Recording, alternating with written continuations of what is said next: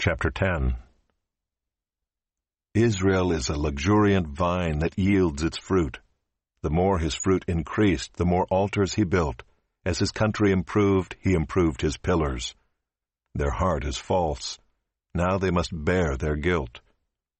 The Lord will break down their altars and destroy their pillars. For now they will say, We have no king, for we do not fear the Lord. And a king, what could he do for us? They utter mere words, with empty oaths they make covenants, so judgment springs up like poisonous weeds in the furrows of the field. The inhabitants of Samaria tremble for the calf of Bethaven. Its people mourn for it, and so do its idolatrous priests, those who rejoiced over it and over its glory, for it has departed from them. The thing itself shall be carried to Assyria as tribute to the great king. Ephraim shall be put to shame, and Israel shall be ashamed of his idol. Samaria's king shall perish like a twig on the face of the waters. The high places of Aven, the sin of Israel, shall be destroyed.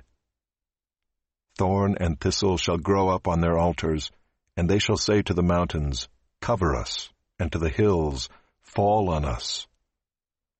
From the days of Gibeah you have sinned, O Israel, there they have continued. Shall not the war against the unjust overtake them in Gibeah? When I please, I will discipline them, and nations shall be gathered against them when they are bound up for their double iniquity. Ephraim was a trained calf that loved to thresh, and I spared her fair neck. But I will put Ephraim to the yoke. Judah must plow. Jacob must harrow for himself.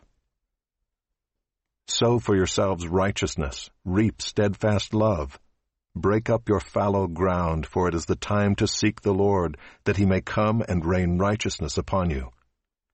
You have plowed iniquity, you have reaped injustice, you have eaten the fruit of lies.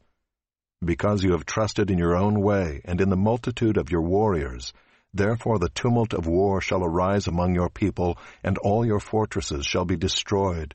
As Shalman destroyed Beth Arbel on the day of battle, mothers were dashed in pieces with their children. Thus it shall be done to you, O Bethel, because of your great evil. At dawn the king of Israel shall be utterly cut off.